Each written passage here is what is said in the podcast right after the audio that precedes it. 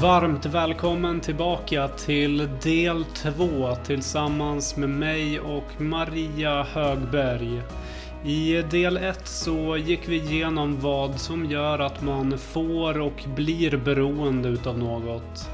Vi såg över hur hjärnan fungerar vid ett beroende och vad som händer när man väl slutar och hur man kan göra för att sluta.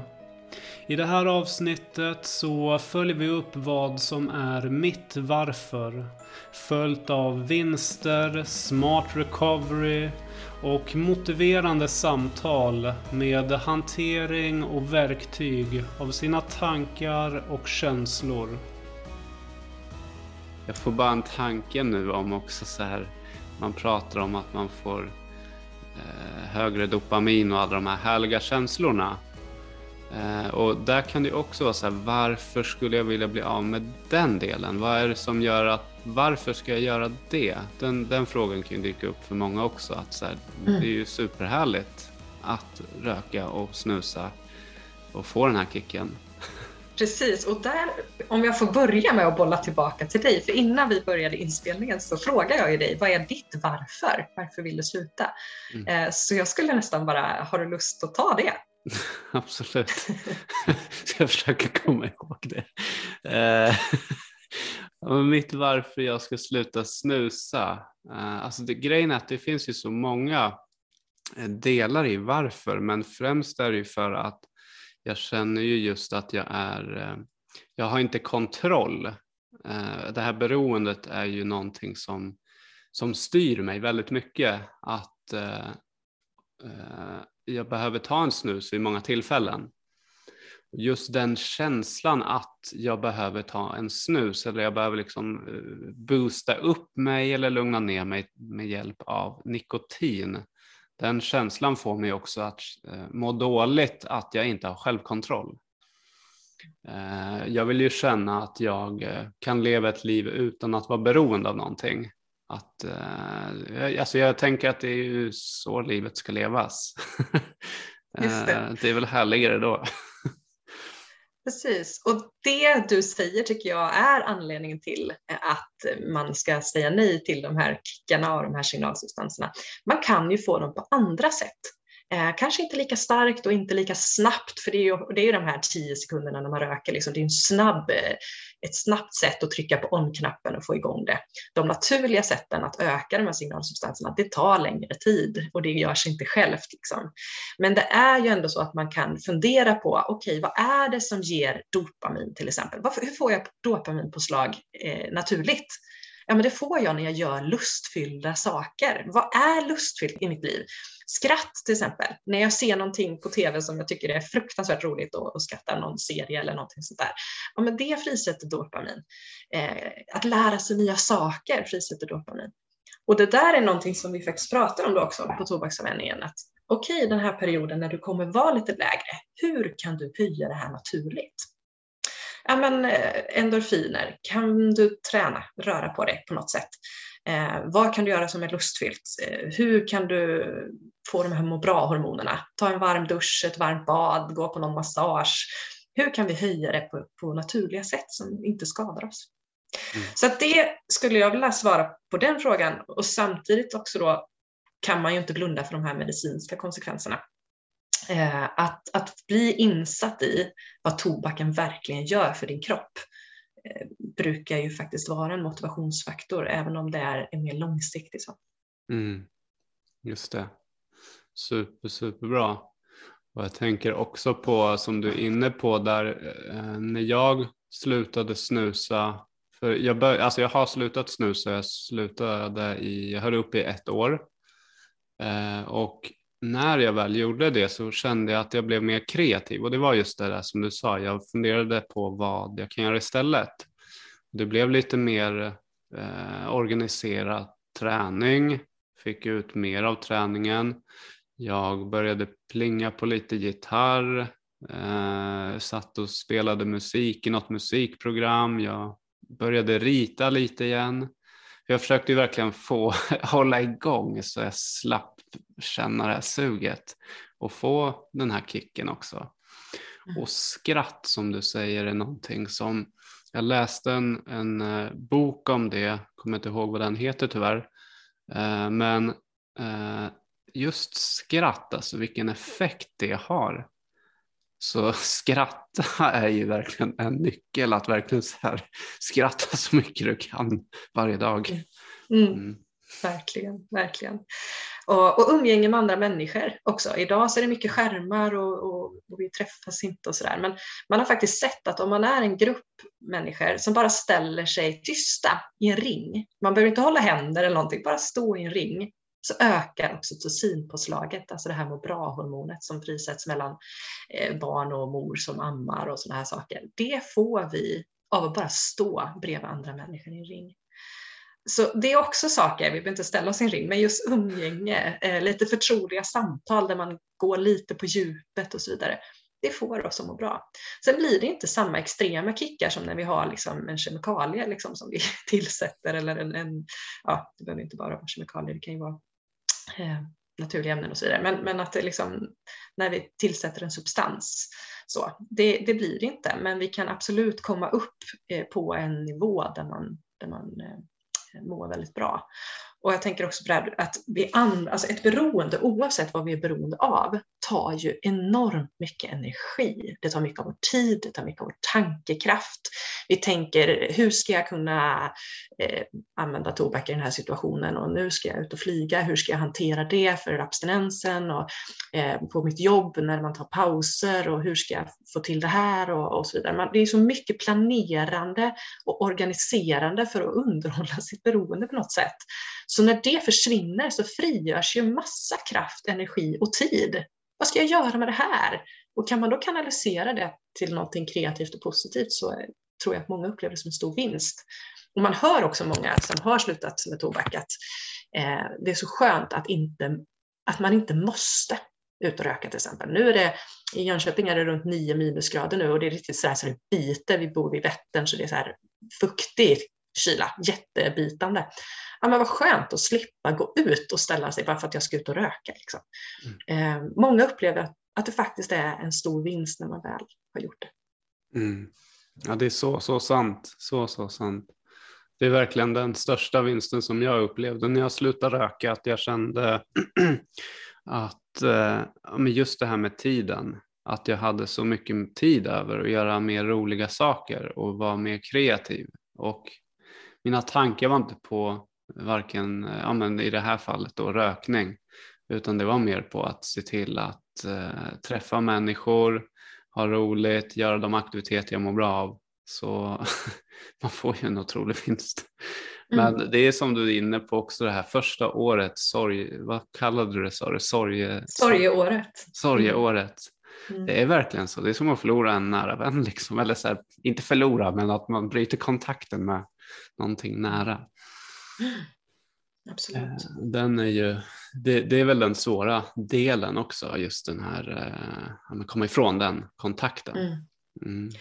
Jag tänkte också på det du sa innan, du beskrev det lite grann som eh, en flykt. Det vet jag inte om det var när vi pratade innan vi spelade exakt. in det. Jo, det var, precis, ja, nej, men det var precis innan, just det, exakt. Ja, att, oavsett vad man är beroende av så är det nästan, alltså det är en av de största anledningarna till att man använder sin valda drog. Eh, och det är att man vill fly från eh, en situation, från en känsla, från tristess, eh, vad det nu än är. Man, man vill liksom bort från den känslan som man har just nu. Och då är det ju liksom en väldigt pålitlig vän inom citattecken, liksom, att eh, du får alltid effekten av tobaken på det sättet. Och när man väljer bort tobaken, då måste man ju faktiskt vara kvar i känslan eller hitta andra sätt att hantera den. Så det är verkligen en, nyckelfaktor för att lyckas, liksom, att kunna lära sig hantera känslan. Inom andra beroenden, nu, nu vet jag inte om det gäller för alla, men eh, så säger man ibland att själva drogen faktiskt är bara 10 procent. 90 procent handlar om övriga livet och hur man klarar av sina känslor och tankar och, och så vidare för att hantera, att man hittar strategier för att hantera det och, och leva ett balanserat liv. Liksom. Mm, men det låter väldigt, väldigt logiskt när du säger det så. För det är ju oftast, alltså den större delen är ju verkligen att det finns ett bakomliggande problem som man eh, vill eh, lösa. Och lösningen är ju väldigt eh, skön med nikotin och tobak eh, generellt, eller ett beroende, gå in i ett beroende. För det gör ju att man slipper ta tag i det långsiktigt. Man behöver liksom inte arbeta så mycket utan man får en snabb belöning och hjälp. Mm. Eh, och där tänker jag också på liksom skador och effekter också som man kanske inte får direkt utan man får ju belöning direkt. Man ser inte mm. riktigt om de här uh, vad som händer på långsiktigt om jag röker under en lång period eller snusar under en lång period eller mm. generellt med beroende hur det påverkar under lång sikt. Mm. Uh, då tänker jag också så vad, vad finns det för effekter om man liksom har ett beroende? Vad är, vad är det negativa i det? Liksom? Med nikotin? Mm. Mm. Eh, alltså man kan prata precis hur länge som helst om det, för det finns så mycket. Och det som är mest forskat på det är ju eh, rökning. Eh, det är inte lika forskat på snusning, men det finns tydliga studier som visar att det är skadligt på många sätt också. Bland annat så ökar det risken för att få diabetes typ 2, eh, bli insulinresistent. Man ser att personer som får hjärtinfarkt och stroke, hjärtinfarkt och stroke eller framförallt hjärtinfarkt då, ehm, dör i större utsträckning om du snusar. Och det handlar ju om att eh, när blodflödet till hjärtat är, ehm, ja, det blir som en propp då när man får en hjärtinfarkt. Och när den då liksom begränsas blodflödet som försörjer hjärtat med blod, om man dessutom då snusar, då har man en kärlkonstruktion, alltså kärlen drar ihop sig och då kommer ju ännu mindre blod fram och då är större, risken större att man dör till exempel. Mm. Så det finns väldigt mycket på snus också. Mm, Men mm. tobak finns ju hur mycket som helst och väl, man kan väl nästan, nästan säga att det finns väl inget, ingenting i kroppen som inte påverkas av att du röker. Men om jag skulle lyfta fram en sak som jag har tagit med mig väldigt mycket från när jag läste till sjuksköterska faktiskt, som gjorde att jag verkligen förstod hur farligt eh, tobaken är, så berättade en föreläsare där om ett ämne du, jag vet inte om du kommer ihåg cellcykeln, man läste det på gymnasiet tror jag. På ah, får upp en liten bild. Ja. ja, men det handlar ju om att nya celler bildas. Man har en cell och så bildas det en ny cell eh, och det här sker i olika steg. Och ett av de sista stegen det är att eh, cellen liksom skannas av och läses av. Har den här nu fungerat som den ska? Har alla delar av den här, det här nybildandet blivit korrekt? Är det en frisk cell eller inte? Och då kommer ett enzym som heter P53, dockar in till den här cellen och skannar av det här. Och om det är en frisk cell, då får den leva vidare om man har en ny cell i kroppen. Om det inte är en frisk cell, då programmerar P53 cellen till att begå självmord. Och då försvinner det. Och det är det här sättet som gör att vi håller oss friska. Och om man då eh, tänker cancer till exempel, det handlar ju om att cell, sjuka celler får leva vidare. 50 procent av alla cancerformer, alltså alla cancrar när man obducerar patienter, då är det det här som har fallerat. Det fungerar inte, de får leva vidare. När man röker, vad som händer då, det är att man inaktiverar P54. Eller P, ja, P53, mm. förlåt. Eh, så här, den här funktionen inaktiveras varje gång du tar en cigarett. Alla sjuka celler som bildas under den tiden får alltså leva vidare. Och det är det här som gör då att alla cancerformer har större risk att man har större risk att få alla cancerformer eh, som rökare. Sen är det ju vissa som man specifikt kan se stora samband. Men den här cell, eh, liksom förnyelsen och det som inte fungerar där, det påverkar alla typer av cancer. Och även andra sjukdomar, alltså rökare har ju mer förkylningar och mer liksom infektionssjukdomar och sådär. Man har inte samma immunförsvar. Sen kan man gå in hur mycket som helst, men då får vi nästan ha ett avsnitt bara om medicinska konsekvenser tror jag. ja, men det där var ju, just den delen var ju super, super intressant. Det har jag aldrig liksom, jag har inte tänkt på det på det sättet nu så som du förklarar hur eh, extremt det påverkar cellerna. Mm. Och, alltså cellerna är ju det som gör att vi är vid liv liksom också. Så, då förstår Absolut. man ju också hur viktigt det är att den här uh, funktionen fungerar. Mm. Uh, intressant. Jätte, jättebra. Ja, ja, jag fastnade också för det under utbildningen så det har jag tagit med mig genom åren. Så, och det var flera faktiskt liksom studentkollegor där som eh, slutade röka, som, mm. hade varit rökare tidigare efter det. Mm. Ja, jag känner nu när jag har, jag har en snus inne just nu och känner så här, shit vad gör jag mot mig själv? Det här, det här är bra, det här är bra. Den smakar inte lika gott plötsligt. Nej, verkligen inte. verkligen inte. Usch. Ja, det är fint. Um, och sen har ju du, du vet inte jag, eh, det finns ju någonting också som heter Smart Recovery. Och där tänker jag att du skulle kunna få berätta lite om det också. Ja, vad roligt. Mm. Nej, men Smart Recovery det är, handlar om självhjälpsgrupper vid beroendebeteenden och det kan vara vilket beroende som helst. Um, det bygger på KBT och MI som grund uh, och handlar om just det här att bygga och behålla motivation, klara av sug, begär, hantera tankar, känslor och beteenden och att kunna leva ett balanserat liv. Det är det det, det liksom handlar om.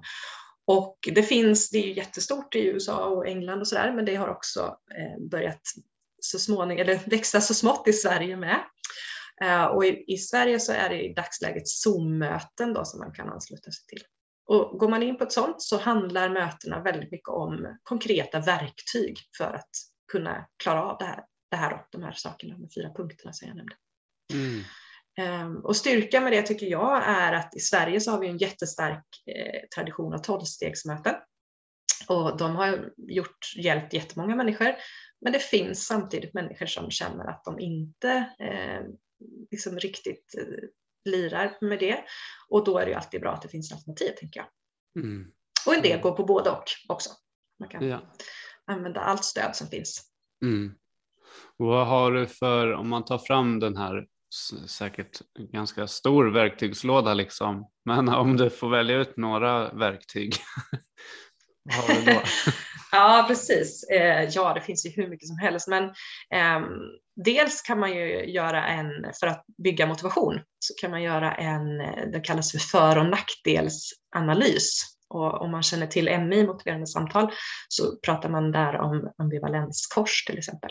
Det går till så att man, man tar ett papper och så drar man ett lodrätt streck och ett vågrätt streck så att det blir som ett kryss. Liksom. Det bildas fyra rutor på pappret. Och då börjar man längst upp i vänstra hörnet och så skriver man allting som gör att man väljer sin valda drog, vad det nu än är. Vad är det som gör det? Och det kan ju vara de här sakerna som du har tagit upp här med flykt till exempel eller få de här kickarna och så vidare. Eh, vad är, varför väljer man att röka till exempel om det är det? Sen hoppar man ner en ruta till den nedersta vänstra och där skriver man alla, allt minus som kommer med att man använder den här drogen som man då har valt. Eh, alla negativa konsekvenser. Sen hoppar man till den högra nedre rutan och där skriver man upp eh, vad blir utmaningen om jag nu slutar? Vad blir det som blir tufft? Och den sista rutan längst upp till höger, vad vinner jag på att sluta? Och när man har gjort det här så blir det ofta ganska tydligt, man kan analysera, eh, okay, varje punkt, är det kort konsekvens eller lång konsekvens? Och då ser man ju ofta att ja, allting som har med drogen att göra är kort konsekvens. Man väljer någonting för att det är en kortsiktig belöning. Liksom alla vinster har det långa konsekvenser, eh, långsiktig belöning, liksom långsiktig vinst i det här. Men man kan också se då vilka, eh, vad, vad, är det i mitt liv som jag behöver jobba med, med de här andra 90 procenten som vi pratar om. Vad är det jag behöver ta tag i? Vad är det jag behöver hitta andra sätt nu då? Mm. Och rutan som är längst ner till eh, höger, där vi pratar om utmaningar med när man nu väljer att sluta, det är ju ens risksituationer. Vad är det jag behöver vara förberedd på? Vad behöver jag vara mer uppmärksam på? Till exempel. Mm. Ja. Och när man gör det här så, så brukar det bli tydligt både då, eh, vad det är som man faktiskt vill göra, om man vill ta tag i det eller inte, att motivationen höjs för det, men också att man liksom får lite grann verktyg att utforma en plan för hur det ska gå till. Mm. Så det var ett exempel på ett verktyg som man använder inom Smart Recovery. Superbra verktyg. Jag satt och medan du förklarade satt jag och tänkte på de här rutorna och vad jag skulle fylla i och sådär. Det var superspännande. Och det här med motiverande mm, samtal, MI, det är ju någonting som du också pysslar med en hel del. Ja, Ja. ja, jag, utbildar i MI och eh, handleder med MI som grund. Mm. Mm. Vad, vad innebär det om vi hoppar in på det? Motiverande samtal. Mm. Ja. Eh, ja, men det är ju en metod och ett förhållningssätt som man har mot eh, människor man möter. Och um, det handlar om att en person är expert på sig själv. Och som samtalsledare när jag jobbar med MI så försöker jag att hjälpa personen att själv hitta det som motiverar den personen. Så jag är ett verktyg för personen att använda sig av för att plocka fram sin egen motivation och hitta strategier för att nå de målen som, som personen eh, vill uppnå då, till exempel.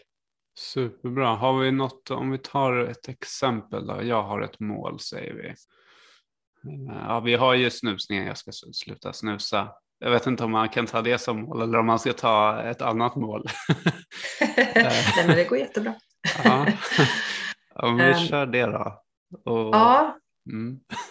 Eh, och du vill ha ett exempel hur ett samtal går till? Ja, men lite så. Hur blir jag motiverad? Ja. Just det. Mm. Men då skulle jag börja be dig berätta. Mm. Om, mitt, eh, om mitt mål. Precis.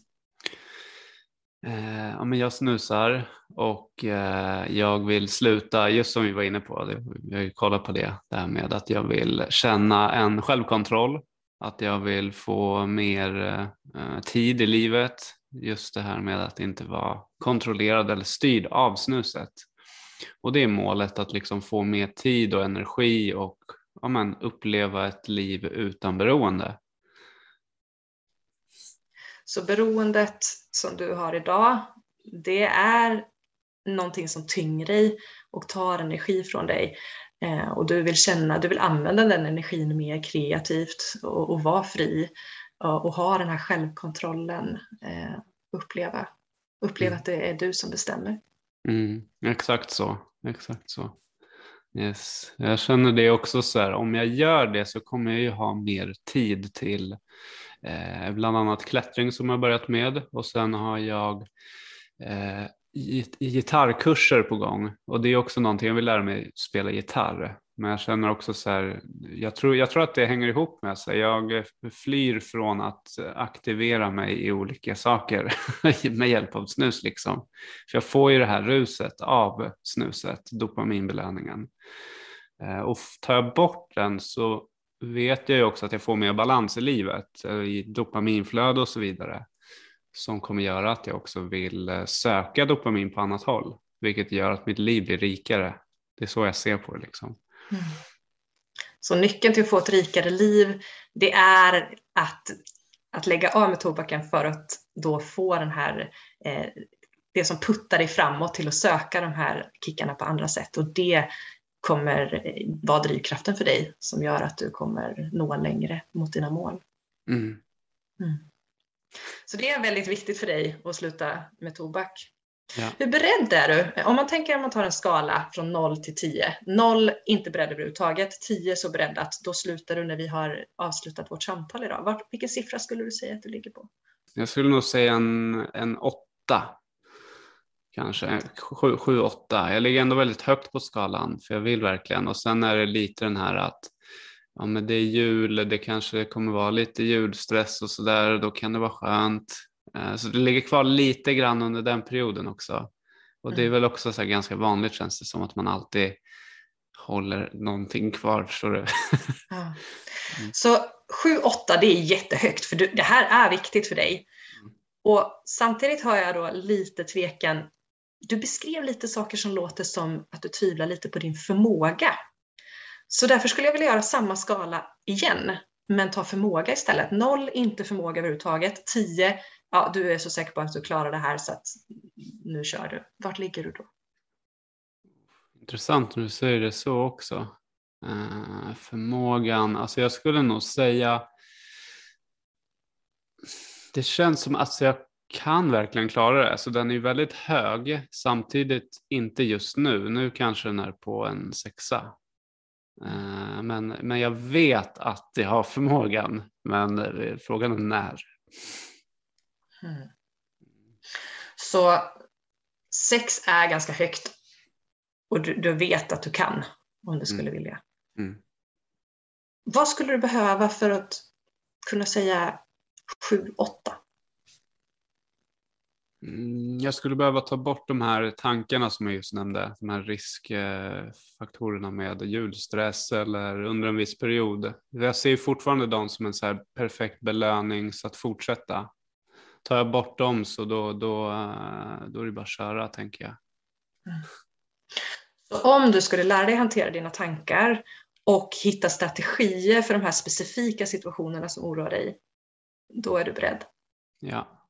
Du kör. Mm. Ja. Vad skulle du säga är ditt nästa steg? Sluta. Eh, jag har ju trappat ner under en period och um, ja, men det känns som att, eh, för jag är inne på min, jag har en öppnad dosa här och jag tänker att det ska vara den absolut sista. Uh, och jag, det, som, det som kommer upp nu är ju också lite den här att jag vill inte att det ska vara min sista och sen ska jag börja igen. Det är den jag verkligen vill åt. Jag tror att det är där det ligger också lite tankar. Mm. Just det. Så du är beredd lite, nästa steg, du har redan trappat ner, du har redan gjort förberedelser eh, och nästa steget är helt enkelt då att ta det sista steget, att, att sluta helt. Eh, samtidigt vill du hitta en väg så att det här blir sista gången att lägga ner helt och hållet. Mm. Mm. Jättebra. Ja, eh, det här är lite exempel på hur man kan jobba med motiverande samtal och man kan ju ha betydligt längre där man går vidare då med, med nästa steg eh, med att, att, ta upp det här som, som var din, din, din eh, ditt huvudmål egentligen, att få det att bli slut för alltid. Så, så det kunde man ju fortsatt med, liksom. men det var bara för att ge ett litet exempel på hur man jobbar. Man jobbar helt enkelt med att man ställer öppna frågor. Man fångar upp det du pratar om som, som handlar om förändringen och det tar man upp eh, genom att reflektera det, spegla det tillbaka till dig helt enkelt. Och sen kan man jobba med skalorna som vi gjorde, eh, att titta liksom vad, vad är det egentligen man pratar om? För viktigt kan man också ha som en skala, men det hade du redan sagt, det var jätteviktigt för dig. Eh, beredd, ja det var ganska högt ändå, så började du prata om förmågan där. Eh, ja, då tittar vi på skalan på förmåga istället. Och så kollar man liksom, vad är det som gör att man faktiskt kommer upp till sex? Ja, men det var att du visste att du kan, du har kapaciteten. Eh, ja, vad behöver du för, för att komma upp ännu mer då, för att det skulle bli ännu viktigare? Och då formulerar du själv egentligen vad du behöver, din, din plan där. Mm. Så att så jobbar man lite grann med ME, att man, man tänker att personen vet själv, men man försöker hjälpa de sakerna att komma fram och personen att formulera det för sig själv så mm. att det blir tydligt för personen. Hur upplevde du det? Jag tycker det var superbra. Jag kände det när jag väl eh, svarade på dina frågor så jag har inte tänkt på det på det sättet innan. Eh, vilket gjorde att jag känner en ännu större drivkraft nu. Att jag har en insikt i det. Jag har förståelse varför jag ska göra det och vad fallgroparna kan vara och så vidare. Så det känns som att jag har en större bild nu redan efter det här samtalet. Så det är ju alldeles fantastiskt och det var ett jättekort samtal också så det är ju bra effekt. Härligt. Mm. Ja, det är bara att jobba vidare nu då. Japp. Jajamän. Det är fantastiskt. Skulle kunna gå in lite på eh, det här med just, för i vårt samtal här nu, i det här motiverande samtalet så märkte jag att det var mycket tankar, tankar och känslor och eh, det är någonting också som jag tänker är intressant hur mycket det snurrar inne hos en när man har ett beroende. Mm. Uh, har du något liksom, exempel där på hur man skulle kunna ja, men, uh, observera sina tankar och liksom känna in, få en bättre tankegång, känslogång? Ja, men absolut, och det här är verktyg då som kommer från Smart Recovery. Då. Eh, där kan man jobba lite olika. Dels så man, man, kan nästan beskriva det som att man har en inre röst som är beroendet, liksom, som säger till dig att du måste ta, liksom, eh, jag står inte ut och, och sådana här saker. Enda lösningen är liksom att man tar en, en snus eller en cigarett eller vad man nu har för vald drog. Eh, och att då utmana de tankarna, ifrågasätta dem, stämmer det verkligen? Till exempel, kan vara en sak. Och att ersätta formuleringar mot jag måste till någonting annat kan hjälpa en vidare. Och ett verktyg för det, eh, det här kanske är lite avancerat att gå igenom, men jag, jag gör ett försök. Ja. Eh, men, men det kallas för ABC eh, och man använder egentligen ABCDE i det här. Och det går ut på att A står för aktiverande händelse. B står egentligen på engelska då för belief, men tankar och trosföreställningar då på svenska. C, consequences, eh, konsekvenser.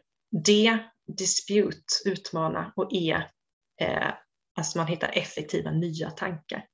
Om man ska illustrera det här då så kan man säga att någonting händer, det är en aktiverande händelse. Ja, chefen var otrevlig på jobbet mot dig till exempel. B, ja, då kommer en tanke. Ja, nu mår jag inte bra, jag står inte ut med den här känslan av att chefen betedde sig som den gjorde. Konsekvensen blir att man tar till cigaretten, snuset eller vad man nu gör för någonting. Om man då stannar upp då och till det, dispute, utmanar den tanken. Jag står inte ut. Är det verkligen sant att du inte står ut? Vad händer om du inte röker? Vad händer då liksom? Är det så att man kommer dö? Nej, men det kommer man inte. Liksom. Ehm, Okej, okay, måste jag verkligen röka eller snusa för att klara den här situationen? Är det det enda sättet? Man börjar liksom diskutera med sig själv. Nej, det är klart jag måste inte, utan det finns ju andra sätt. Jag skulle ju kunna ringa en vän och berätta om situationen och se hur han eller hon tänker kring det här. Jag skulle kunna konfrontera chefen och säga att eh, det här kändes oskönt. Liksom. Ja, hur kan jag göra istället? Eller hur kan vi komma vidare och så vidare. Eh, ja, om jag inte vill konfrontera eller prata med någon annan, jag skulle kunna ge mig ut på en joggingrunda. Alltså att man hittar olika sätt, alternativa sätt. Och är då, effektiva nya tankar ja, jag vill verkligen röka eller snusa när jag känner så här, men jag måste inte. Eh, jag kan stå ut och det, det, är uthärdligt, jag klarar det här. Man hittar en ny. Eller till och med att man kan ta med en åtgärd där, jag ger mig ut och springer istället. Mm. Så nu är det ganska många steg, men om man tittar lite på det steg för steg för sig själv, om man tränar på det här i situationer som inte är heta situationer när det är liksom aktuellt just nu i luften. Utan man går igenom kanske olika situationer som brukar vara en trigger för en.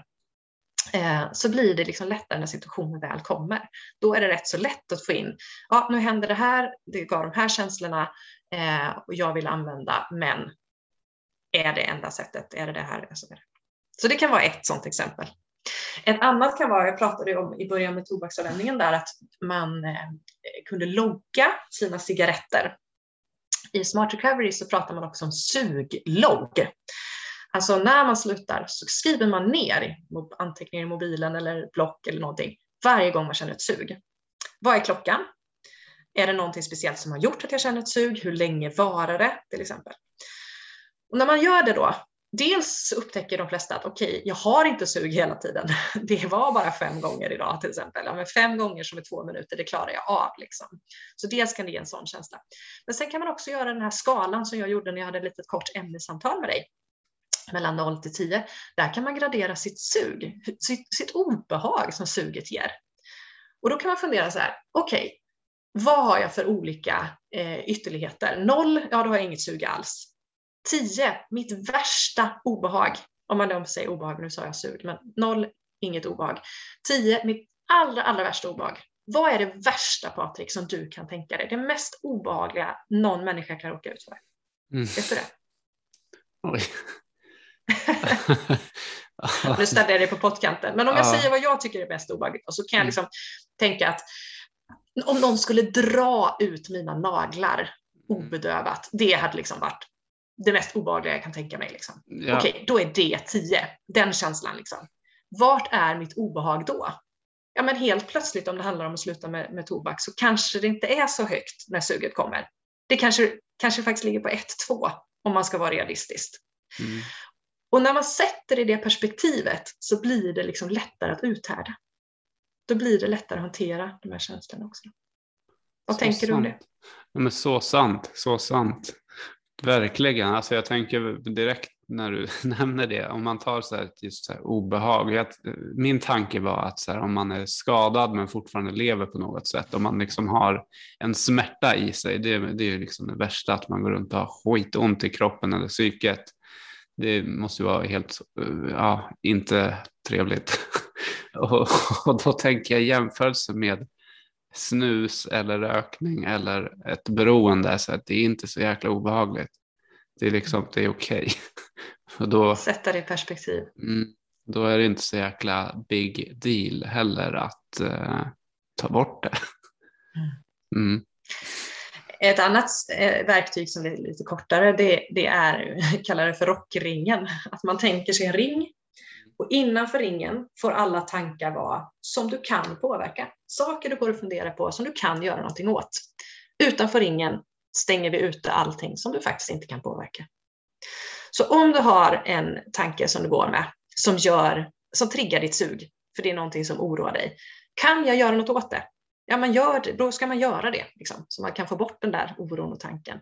Men är det någonting jag faktiskt inte kan påverka, ja, då säger man på engelska då hula hoop som är rockring. Hula hoop. Då, då, slänger man ut det utanför den här ringen och stänger av det där. Eh, och det där kan vara rätt bra att säga högt för sig själv, hula hoop, jag kan inte göra något åt det. Punkt. Mm. Liksom för att hantera tankar just. Jättebra, den, tycker jag, den delen tycker jag verkligen också är superviktig att du lyfter det här med att, för man kan ju påverka en hel del själv men sen är det ju vissa saker man inte kan påverka och där måste man också ha insikt om att hula hoop och sen påverka det man kan påverka. Och eh, vad är det man kan påverka? För mig, jag tänker alltid på miljön, men det finns säkert massa annat också. Men miljön är ja, otroligt viktig. Mm. Vad roligt att du lyfter det exemplet, för det är exemplet som jag själv alltid jobbar hula ihop med också. Eh, ja, men det finns ju saker inom miljön jag kan påverka. Jag kan sortera mina sopor, jag kan välja att inte eh, färga håret hela tiden eller flyga eller vad jag nu gör för någonting som, som jag faktiskt, det är mina val. Eh, men sen finns det ju andra saker. Jag kan inte påverka huruvida grannen åker på fem flygresor varje år. Det Alltså, visst, man kan ha diskussion och sådär, men, men, eh, men jag kan påverka det väldigt lite. Och om jag lägger för mycket energi på det, då mår jag ju inte bra själv. Liksom. Utan då får man kanske köra hulla upp där och se, se det jag kan göra inom min cirkel. Ja, men verkligen. Jag tänker på som exempel nu när det är, eh, när vi spelar in det här avsnittet så är det ju vinter och det är kyligt och tågen här i Södertälje har börjat strula. Och det är ett sådant exempel när man kommer ner och ska åka mot jobbet eller man ska ta sig någonstans och så går inga tåg eller bussar och jag har ingen bil nu då. Så det finns bara det alternativet eller promenera. Men där, jag kan inte kontrollera när tågen kommer och då får man mer hula hoop, njuta av stunden, kanske mm. hitta på något under väntan liksom. Ring ett samtal, ha, gör något roligt i snön, vad vet jag. Mm. Uh, Jättebra exempel. Mm. Yes. Härligt. Um, och uh, vad skulle du säga då om man nu, om man verkligen slutar? Uh, vi har ju varit inne på det, men vad skulle du säga och vad ser du liksom är de absolut största vinsterna i att faktiskt vara uh, icke-beroende? Vad är de största vinsterna? Ja, alltså som sjuksköterska så är det svårt för mig att bortse från de medicinska vinsterna när det handlar om ja, egentligen alla beroenden, men framför allt eh, eftersom min nisch är tobak där. Så eh, du, du, vinner ju så. Det finns ju ingenting du kan göra som har större effekt för din hälsa än att lägga av med nikotin så är det, det påverkar så många delar eh, i vår kropp och för, för hälsa. Så det är den största vinsten. Sen välmåendet, om man tänker det här med signalsubstanser och så vidare, då är ju den största vinsten att, att vara fri, att själv bestämma. Eh, för det, det, är man ju inte riktigt när man är slav under ett beroende. Mm, superbra. Och eh, för de som nu vill komma i kontakt med dig och veta mer om alla de här fantastiska ämnena som vi har lyft här nu, eh, vart kan man vända sig då? Då kommer man lättast i kontakt med mig via min hemsida som är mariahögberg.se. Och eh, man kan gärna connecta på LinkedIn också. Där är jag ganska aktiv. Mm. Försöker vara i alla fall. Super, superbra. Och jag kommer lägga länkar i avsnittsbeskrivningen också. Så det blir lätt att klicka sig in. Tack så mycket. Yes. Ja, men eh, stort, stort tack ska du ha Maria för eh, allt fantastiskt som du delar. Du har en otroligt bred kunskap och verktygslåda eh, och jag känner mig mycket mer motiverad och drivkraften finns att sluta här nu. Så stort tack! Härligt! Tack för att jag fick komma och lycka till nu då framåt med nästa steg. Yes. Tack!